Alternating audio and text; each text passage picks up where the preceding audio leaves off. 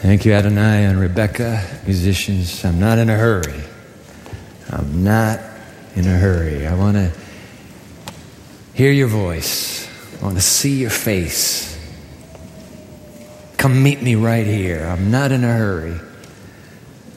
What a beautiful prayer. This morning, I want to share with you what may be an idea,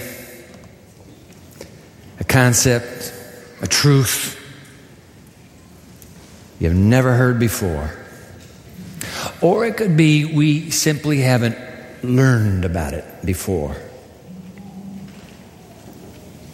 I want to talk to Jesus and then plunge into this with you.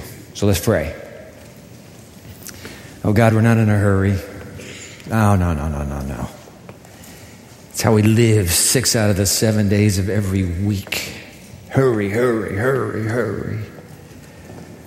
But here we are in your house. We've been much in worship already. You're on the throne leaning over and receiving it with such joy. It's our honor. You're still here. Your word's about to get opened. Dear God, make it clear. Please. This is new for us. Don't let us push it away. There must be something here for everyone, I pray. In Jesus' name, amen. So, the title of tale number three in this little mini series we're calling Tales from a Vineyard. The title of this one is Making Love in a Vineyard, an Old Song. I have one finger. You can see only one finger on my hand right now. That's how many times I have ever dared to quote from this book that we're going to take a look at in worship in church. And the reason is because when you read this book, it's embarrassing. And the speaker has to do a whole lot of editing blank, blank, blackout, blackout, blackout, blackout. They're words you're not supposed to see. Now, it's true, when I'm at a wedding, marital sex is a big deal. It's pretty much what everybody thinks about when they go to a wedding. And why, why shouldn't we? It's this wonderful gift of marriage that God has given, and wrapped up in that gift is marital sex. The big question is what does marital sex have to do with a vineyard? I want you to open this book and take a look for yourself. It's called Song of Solomon. Your Bible may call it Song of Songs. Doesn't matter. Open your Bible to uh, Song of Solomon. You got to find the Psalms, and then it's Proverbs, then it's Ecclesiastes, then it's Song of Solomon.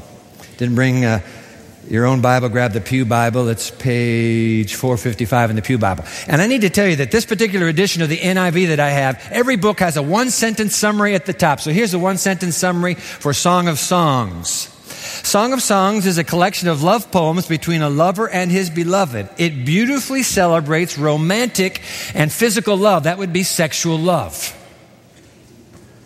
And because it's a love song, he, the song has a she in it, and it has a he in it, and it has friends in it, in my particular uh, rendition. So everybody's getting a part, it's, it's, becoming a part of the music. Now your Bible may call her Shulamite, and all Shulamite means is Mrs. Solomon. So Solomon's the lover, the male lover. Mrs. Solomon, she's going to become Mrs. Solomon in this book. She's the female lover, and the friends are their friends. All right? So she's speaking first. This is verse 6. I'm not going to put this on the screen for you. That way, nobody can prove that we actually were here. All right, Song, Song of Solomon, chapter 1, verse 6. Do not stare at me. This is she. She is speaking now. Do not stare at me because I am dark, because I am darkened by the sun. My, my mother's sons, those would be her brothers, were angry with me and they made me take care of the vineyards. Oh, we're looking for vineyards. Here we go. They made me take care of the vineyards, my own vineyard I had to neglect. That's why I'm all tanned and, you know, sunburned. I've been doing their work. I forgot to take care of my own vineyard. He comes along in verse 9. He says, Oh, I like, I liken you, my darling, to a mare. Well, back in those days, romance was expressed in different ways. You know, you remind me of a mare. the old gray mare, she ain't what she used to be. That's probably what he was thinking. Not really. You got to read the next line. I liken you to a mare. That's a female horse, by the way. I liken you to a mare. Among Pharaoh's chariot horses. So you got a hundred steeds, boy, they are, they are ripping and ready to go. And there's one girl in that whole crowd, and she's the beautiful one, and who's going to get her? And he says, You're my mare. And by the way, she probably was a daughter of Pharaoh. And then she speaks back. Oh, this is verse 13. My beloved is to me a sachet of myrrh resting between my breasts. My beloved is to me a cluster of henna blossoms from the vineyards of En. So now we've got vineyards again. This is a love song from a vineyard. Now he speaks, How beautiful you are, my darling. This is verse 15. How beautiful you are, my darling. Oh, how beautiful. Your eyes are doves. Whatever that is. She responds now. Now, put this is so important. I want you to see it on the screen. She responds in verse 16 How handsome you are, my beloved. Oh, how charming. And our bed is verdant. Verdant's just another word for green. Some of your translators, translations have green. Our bed is green. What's she talking about? She's talking about making love in a vineyard. I'm serious. The green rolling aisles of a vineyard. You say, Dwight, you're just making that up. no, I'm not. Go to the end of the love song. All right? Chapter 7. This is near the ending of the song. Chapter 7, verse 12. She again is speaking. Let us go early to the vineyards to see if the vines have budded, if their blossoms have opened, and if the pomegranates are in bloom. There I will give you my love. That's exactly what she's saying.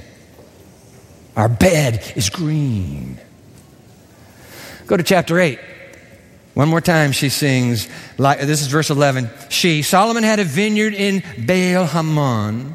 He let out his vineyard. He leased out his vineyard to tenants. Each was to bring for its fruit a thousand shekels of silver. Listen, nobody grows a vineyard without, without praying for fruit. That's the whole point of a vineyard. Nobody has a vineyard just for a beautiful piece of growth. you want fruit. Solomon says, I'll sell you this fruit for a thousand pieces of, uh, of uh, silver. Now she comes on but my own vineyard is mine to give. Very interesting, ladies. Keep that in mind, by the way. Your own vineyard is yours to give and not his to take. It's your vineyard. My own vineyard is mine to give. A love song from a vineyard. What's the big deal? the big deal is vineyards have to produce fruit. If they don't produce fruit, what's the point of a vineyard? And in fact, some people read this, they say, well, is this really just a Solomon and his wife? No, it really is about romantic sexual love, and the whole book is devoted to that. And my friend Dick Davidson has written a book this thick on Song of Solomon called The Flame of Yahweh. It is a big deal. And God says, marital sex is a part of my beautiful gift of marriage. Come on. But it's, a, it's not surprising, maybe, to discover that if you turn five pages over, so you're into the book of Isaiah now, maybe only three pages, Isaiah chapter 5, the vineyard is also a symbol of God and his people. Watch this Isaiah chapter 5, verse 1. I will sing for the one I love a song about his vineyard. So here's the, the love song's going on. But the vineyard now is the focus of the love song, not the he and the she so much as the vineyard. I will sing a love song about his vineyard. My, my loved one had a vineyard on a fertile hillside, and he dug, he built a wall around it, he dug a wine press in it, he put a tower in front of it. But here comes God, verse 4 What more could have been done for my vineyard than I have done for it? When I looked for good grapes, why did it yield only bad? This is bad news. I, I planted this vineyard to grow fruit, and I'm getting nothing but thistles and poison. What's the big deal, God? Relax. No, it's a big deal. If you plant a vineyard, you want fruit, right? Yeah. Drop down to verse 7. The vineyard of the Lord Almighty is a nation of Israel. Ah, this is about God and his, and his chosen people. The vineyard of the Lord Almighty is a nation of Israel, and the people of Judah are the vines he delighted in. And he looked for justice, but saw bloodshed, for righteousness, but heard cries of distress. The big deal is you got to have fruit. That's the, de- that's the deal of vineyards. You have to have fruit. If you have no fruit, adios. Get rid of that vineyard, right? Now, what's amazing is that Jesus, just four days before they execute him, four days, he takes this love song from Isaiah and the vineyard and he weaves it into a story, into a parable. Take a look at this. Come on, three short stories in a row. Let's go to Matthew chapter 21. Jesus is thinking about Isaiah 5 when he tells this story just days, hours before he'll be dead. Okay? So this is Matthew 21. Red letters. My, my. Matthew 21, drop down to verse 33. Jesus says, I want you to listen to another parable. I need you to hear this. There was a landowner who planted a vineyard. There it is again. He put a wall around it. Well, that was in Isaiah 5. He dug a winepress in it. That was in Isaiah 5. And he built a watchtower. That also was in Isaiah 5. Now, notice what Jesus, he now turns that song, that love song, into a parable.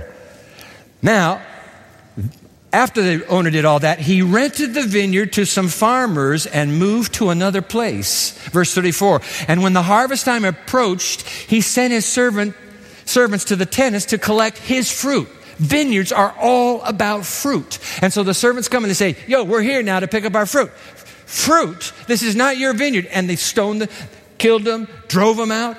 Everything that the owner sent, gone. The owner said, Okay, okay.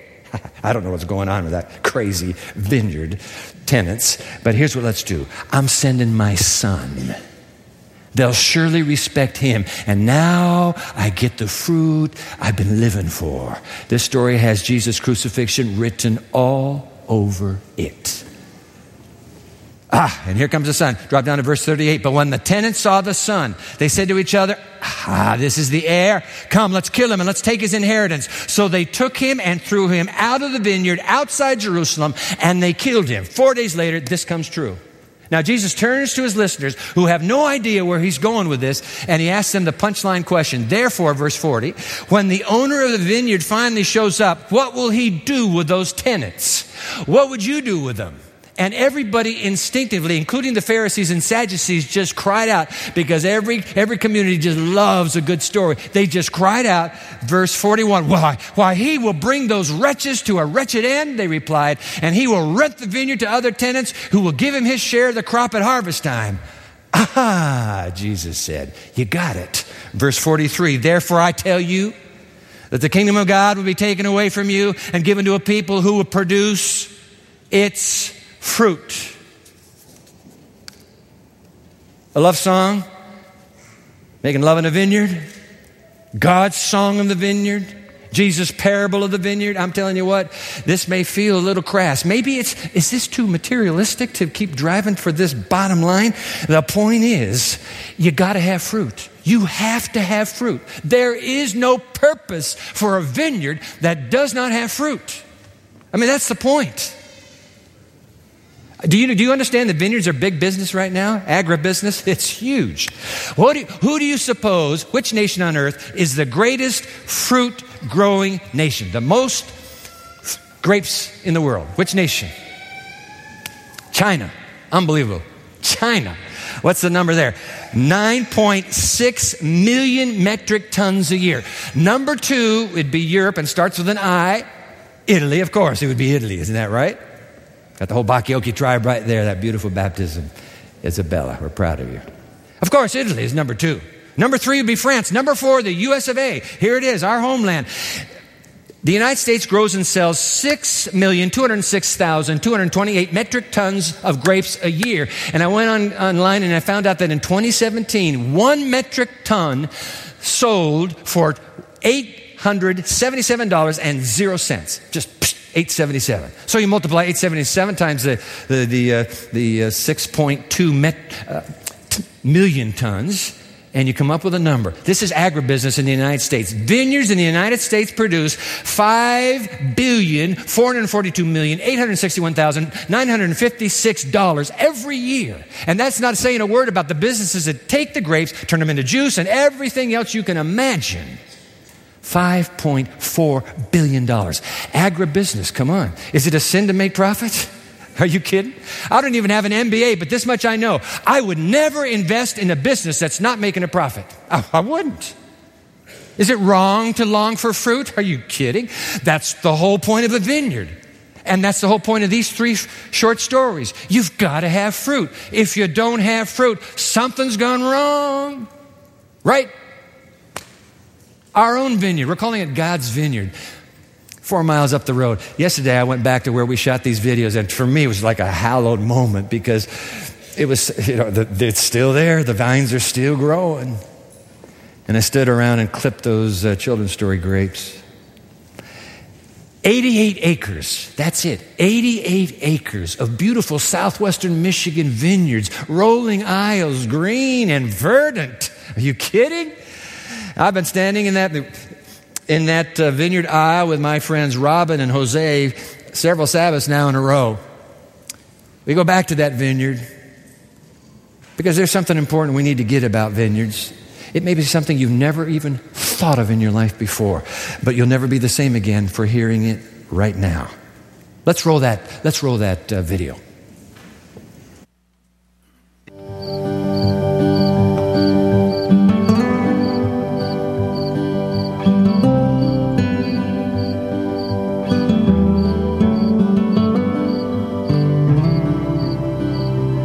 Coming back one more time to what we're calling God's Vineyard.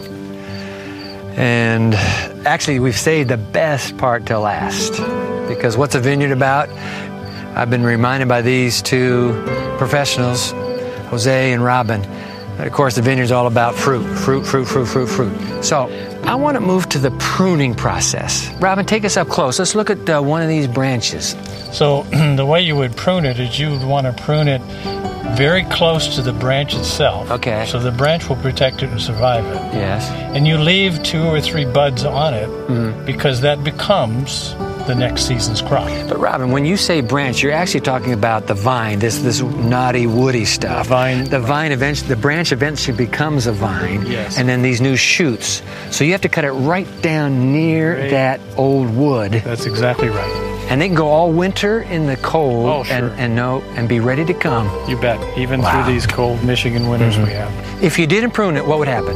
You wouldn't get fruit. It would eventually wither away and you'd have to throw it in the fire. So theoretically, what is painful to a vine? If a vine could cry out, it would be in December when Jose and his team are going up and so. down these rows, cut, cut, mm-hmm. cut. So it's pruning is painful that is. But you can't have growth without it. You can't have growth yeah. without it. Would it be all right if we just uh, pull Let's off one it. of these clusters? Yeah, right here. Oh, my, my, my, my, look at this. It's a, it's a work of art. It may be a little more sour because they're still four weeks out, yeah. but they're still good. Mm hmm. Very good. These are not seedless. No, they're not. so the seeds are just for throwing out? Yeah, yeah, yeah. That's it? That's it. A, a, a, branch has to come from an existing vine. Yeah, you're right. Yeah, it's the only way. You guys have been real troopers to be out here in the middle of the, the day under a beautiful sky in Michigan. But your lives, invested as they are in the growing of fruit, have helped us capture what Jesus is trying to tell us. Come on, guys, stay connected to me, and I'll, I'll grow the fruit. Branch can't grow the fruit on its own. No. The vine grows the fruit. And you will be tasty to an entire planet.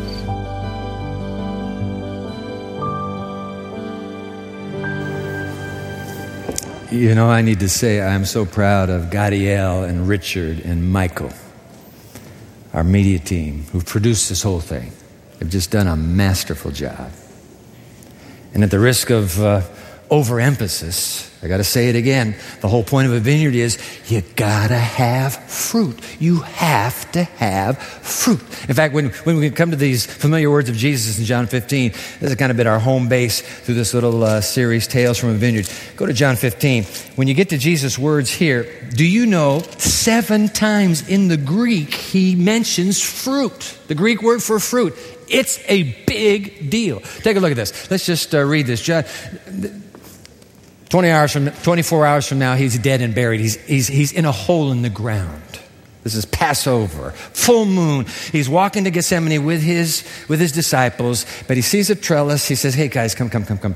They come over here. Get up close. I want to teach you something. And boy, what he is teaching is what we have got to learn. All right, John 15, verse 1 I am the true vine, and my Father is the gardener. He cuts off every branch in me that bears no fruit, while every branch that does bear fruit, he prunes so that it will be even more fruitful.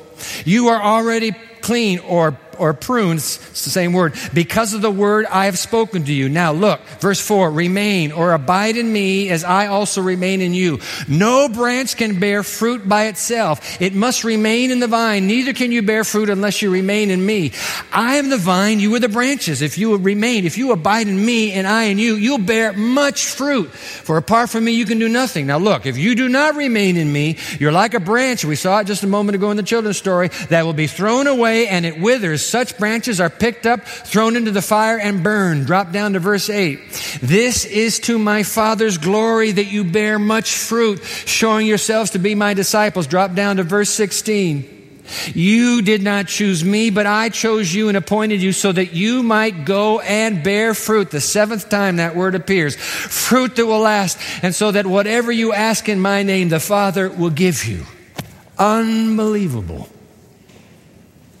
What's the big deal of the, what's the, what's, what's the big deal of the fruit on the branches? Listen, listen. People, when they taste the fruit, they don't celebrate the branch, they celebrate the vine. The whole point of the fruit of the branches is to validate the vine. People come from all over the world to Slovenia. Slovenia, it's a little country in Eastern Europe. Is that, oh, we got the picture. Look at this. These guys scrambled between services and found a picture. That's a vineyard. That's between four and 500 years of age. It only produces between 30 to 40 kilograms of grapes a year, but they put it into little tiny bottles and they won't even sell it. They just give it to uh, dignitaries. Why? People are celebrating not the grape, they're celebrating the vine. That vine is what counts. Jesus says, Listen, this is my commandment that you love each other. Come on, come on, come on. The fruit of love demonstrated among us becomes a shining testimony to the world outside of Andrews University and the Pioneer Memorial Church that, wow, these people are something else. In fact, Jesus says, by this, the whole world will know you are my people. When they see the fruit, they're drawn to the vine. That's the whole point. It's the law of the vineyards. You gotta have fruit. What kind of fruit? Craig Keener, New Testament scholar, on the screen, his commentary in John. In Palestine, the grapes ripen in late summer as the shoots, shoots stop growing and the bark changes from green to dark, darker shortly before the vintage or harvest of August or September. Yet, John writes figuratively. He's not talking about grapes. Of what sort of fruit does the passage speak? Keener concludes the immediate context suggests, jot it down in your study guide, it's in your worship bulletin right now. It suggests moral fruit. Moral fruit. What kind of, what are, you, what are you talking about when you say moral fruit? Paul says, excuse me, excuse me. Yes, back of the class. Paul. Paul says, how about Galatians 5, 22 and 23? Put that on the screen, please. For the fruit of the what? The fruit of the Spirit is love, joy, peace, patience, kindness, goodness, faithfulness, gentleness, and self control. Moral fruit indeed. You know, it's, look, it, just leave that up for a minute. Can you put that back up? Uh, the Galatians. You see those qualities there, that fruit? When you see any one of those those berries, those grapes in somebody, you are drawn to that person. When you see a kind person, what do you think of? Man, I wish I could be that kind. When you see a, a, gentle person, when you see a faithful person, a person that has joy and peace, man, whatever that girl has, I want that for me. That's the deal. The spirit inside of us produces moral fruit. I love the way, well, Jesus puts it right here. Uh, John 15, 5. I'm the vine, you are the branches. If you remain in me and I in you, you will bear much fruit. For apart from me, you can do nothing. And Desire of Ages, you can't beat this. Oh, you're going to love this. You got it in your study guide. Take it home. Desire of Ages on the screen, the life of Christ in you produces the same fruits as in Him. Living in Christ, adhering to Christ, supported by Christ, drawing nourishment from Christ. You bear fruit after the similitude or the likeness of Christ. That fruit that grows in you is just like Jesus. And when people see that fruit and in the business world or in the academic world or the athletic world, when people see that fruit in the neighborhood world, they say, What she has, what he has, how did he get that? How does he have that calm under fire? Calm and peace under pressure. How does he do that? Ah, when they see the fruit, they think of the vine. You'll tell them about the vine. A friend of mine named Lucas Urich dropped by the office the other day. He's from British Columbia. He has four girls, four daughters, and they're all students at Andrews University. Four daughters. They sang for us in first service. Absolutely beautiful. He said, Hey, Dwight, have you ever seen this quotation? I hadn't seen it before. Put it on the screen for you. Acts of the Apostles. The sap of the vine, ascending from the root, is diffused to the branches. That's how it works in a vineyard, sustaining growth and producing blossoms that become fruit. So, here it comes. The life giving power of the Holy Spirit. Write that down, please. The life giving power of the Holy Spirit. He's the divine sap. Proceeding from the Savior pervades the soul, renews my motives and my affections. It even brings to my thoughts, brings my thoughts into conformity to, to what God's will is for my life. Last line, enabling me and you to bear the precious fruit of holy deeds. Don't let that, don't let those two words, holy deeds, blow you away. Come on, holy deeds are Jesus deeds. They're God deeds. It's the way God lives. It's the way Jesus lived. That's all. It's the fruit that's in him. Just the sap comes into you. Hey, listen. How does that sap come? Through what? Holy Spirit. Through the Holy Spirit. Is that right? Why would I not every day be praying, be praying for a daily baptism of the Holy Spirit? Why wouldn't I every day say, God, today, just give me that life giving sap. Just come into me. I want my fruit, the fruit of my words, the fruit of my lifestyle. I want it to reflect you. Jesus, your fruit in me, please. Why wouldn't I every day ask for the baptism of the Holy Spirit? But of course, we would. Wow. Well, I repeat the law of the vineyard, plain and simple. You gotta have fruit. Which is why verse 2 is there, by the way. We skipped verse 2 all the way through. And at first, I didn't realize how significant verse 2 is. So when this series began, I just said, well, you know, come on, it's a little, it's a little negative. Let's just leave it out. Big, big mistake, preacher. You better do more study. Verse 1 again I am the true vine, and my Father is the gardener. He cuts off every branch in me that bears no fruit, while every branch that does bear fruit, he prunes so that it will be even more fruitful. I need, to observe that this teaching of pruning, in order to advance the maturing, deepening life of Christ followers, it's the most obvious point in John 15. And guess what? It's the most overlooked point of John 15. we don't like it. You know why? Because nobody likes the word ouch. Why don't I like the word ouch? Because when I experience ouch, guess what happens to me? I hurt. And nobody wants to hurt. So, this idea of somebody coming along with those green sh- pruning shears, snip, ow, ow, ow. Who wants ouch? So we just say, hey, I don't need that. I got verse 3. Something's going on here. Could this be the one major truth you either have never heard about because nobody preaches about this, or you've known about but just said, not for me, mañana. Well, mañana has come. I'm going to slow down right now. This is the final wrap to this. I need you to hear. I need the Holy Spirit to give you ears to hear what He is saying inside of you. Because the profound witness of the New Testament is a running, it is a running commentary and testimony to the purpose of divine pruning. Beginning with the life of our Lord Jesus Himself. Guess what? Prune, prune, prune for Jesus. Hebrews chapter 5 on the screen. Jot this down in your study guide, verses 7 and 8. During the days of Jesus' life on earth, he offered up prayers and petitions with fervent cries and tears to the one who could save him from death, and he was heard because of his reverent submission. Here it comes now. Son though he was, he learned obedience from what he suffered. Write that down. Suffering was intentional in his life for pruning purposes, for training purposes. He had to suffer in order to get it. Oh my. Some of you, listen to me carefully. Some of you are suffering right now. I know your stories. I pray for you by name. You're suffering right now. And you have pleaded with God to please remove this, this painful burden You have, you have promised God that if, that, that if He would take this away, you would serve Him all the more gladly. You would be more faithful. You would, you would go anywhere God would send you. Just take this suffering away. The ouch. The pain is killing me. Take it away, please. But it feels like you're praying into the wind. Nothing comes back. Just like Jesus. Just like Paul.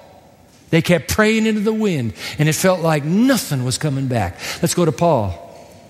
Take a look at this. 2 Corinthians chapter 12 on the screen, verses 8 through 10. Three times I pleaded with the Lord to take my suffering away from me.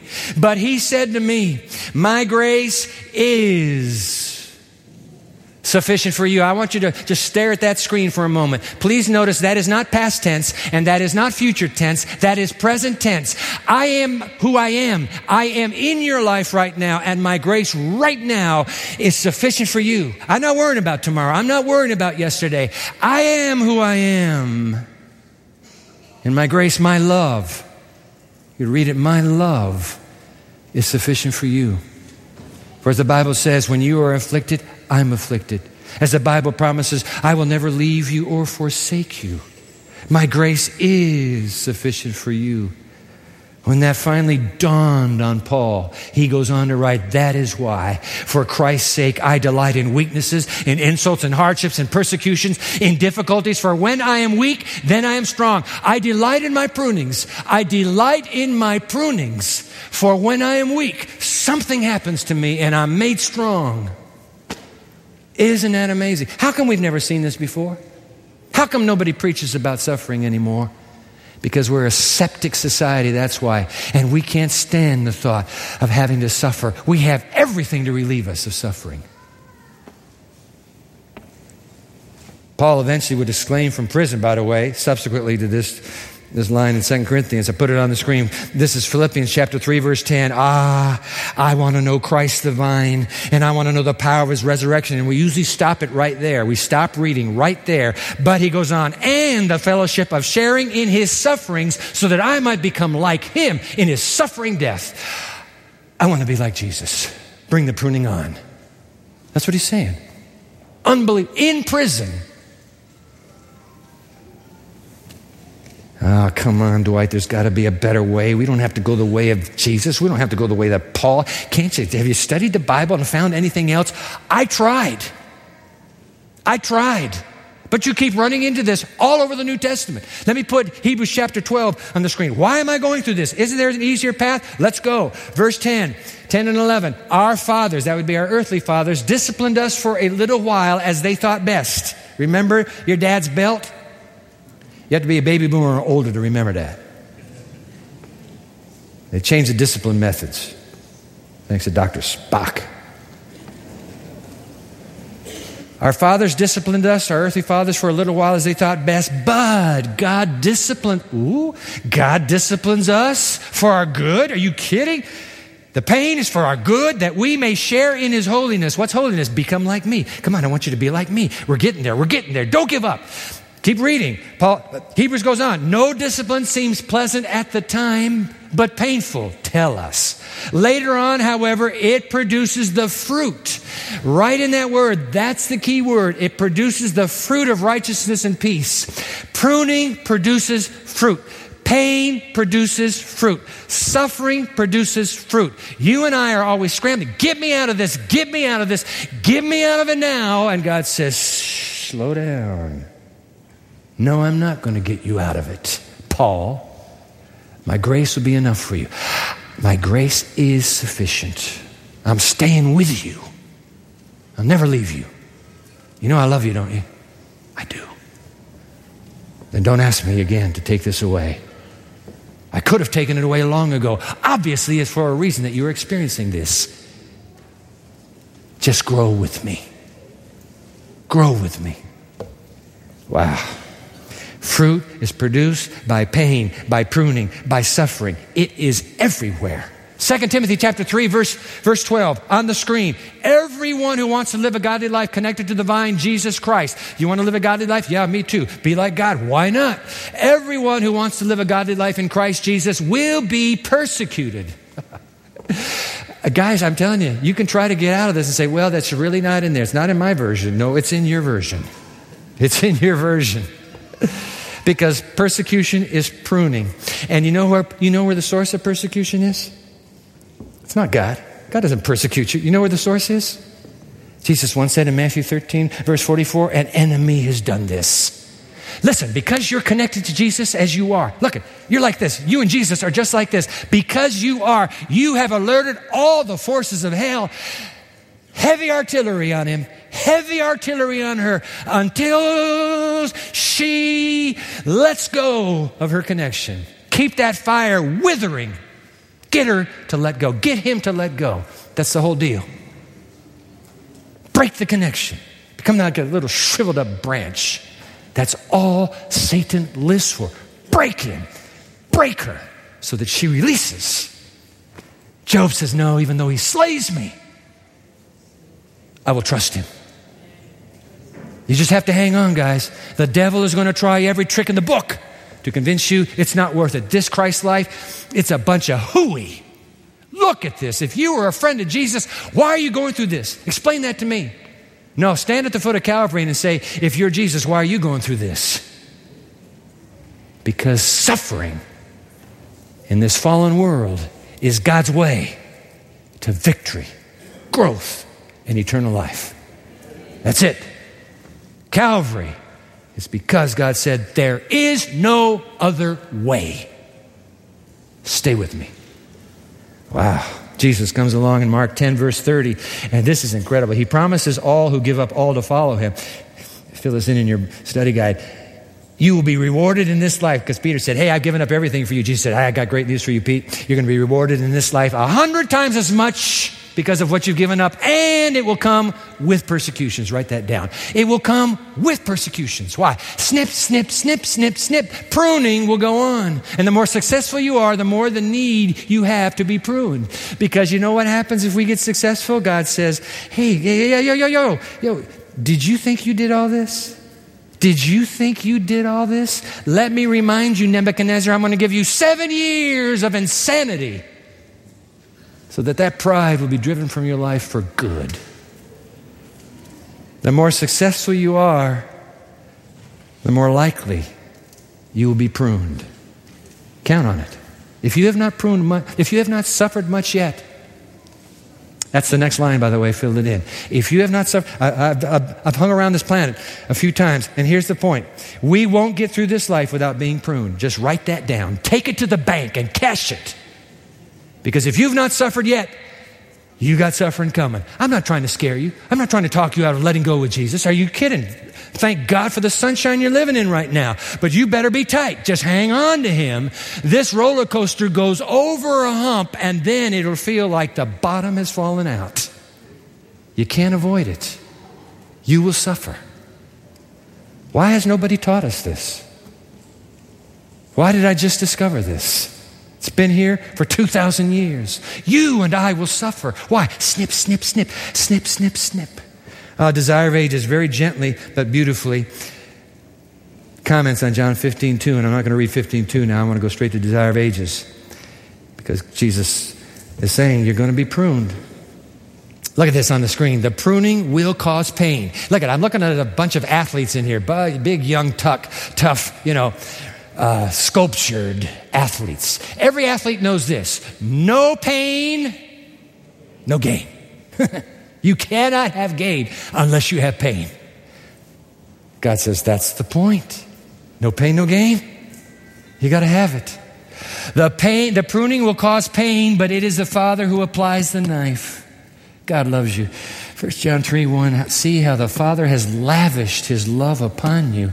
Your suffering is not an indication that God is not near. Jesus said, In this life you will suffer many tribula- tribulations, but be of good cheer. I have overcome the world. Just hold on to me. Hold on to me.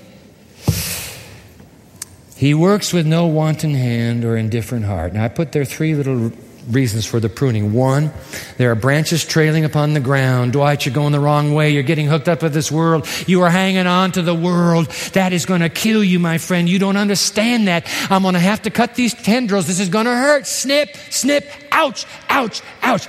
That's why I'm setting you free to get the direction going this way again. It's not down, but it's up. That's what she's saying right here. There are branches trailing upon the ground. These must be cut loose from the earthly supports to which their tendrils are fastening. They are to reach heavenward and find their support in God. Number two, the excessive foliage that grows around the cluster of grapes draws away the life, cur- life current. I put here sap from the fruit. That all must be pruned off. It's just because it's diversion. This is really not what your life was made for. You are diverted right now, sir. You are investing yourself in ways that you should not be investing yourself, professionally, personally, socially, whatever. Madam, I'm cutting these off. I'm cutting your ties to this. This foliage is sucking up sap that you need for me and my fruit. Snap, cut, ouch. And number three, the overgrowth must be cut out to give room for the healing beams of the Sun of Righteousness. The gardener prunes away the harmful growth that the fruit may be richer and more abundant. We must trust the Father, folks. We must trust the Father. He's not taking the suffering away. As long as we're in this vale of tears, we will suffer. It's okay.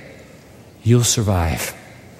God, even though He slays me, I'm hanging on to Him. Good for you. Good for you, Job.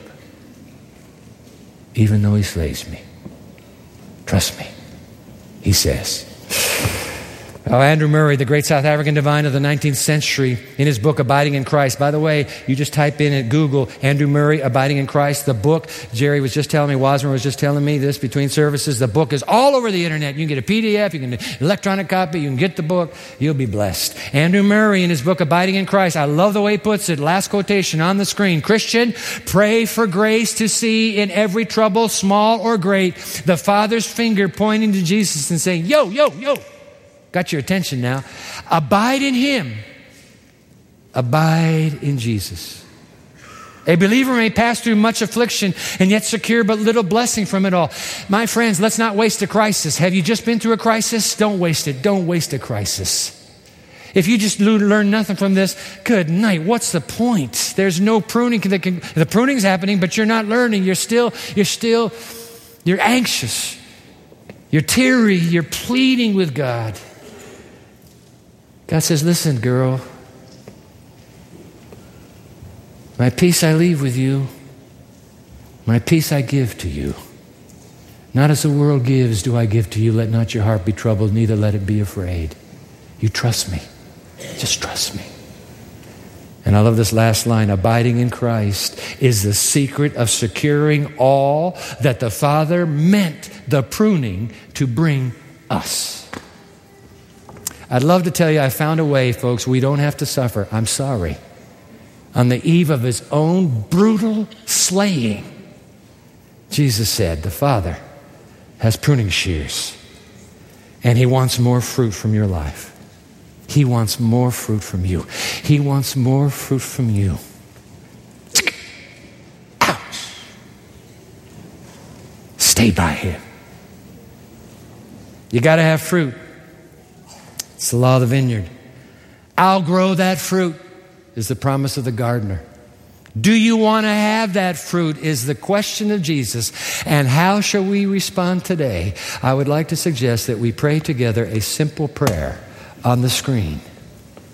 Prune me, dear Father, that there may be more fruit in my life for your glory. Amen. That's a gutsy prayer. It'll take a little bit of courage to pray it.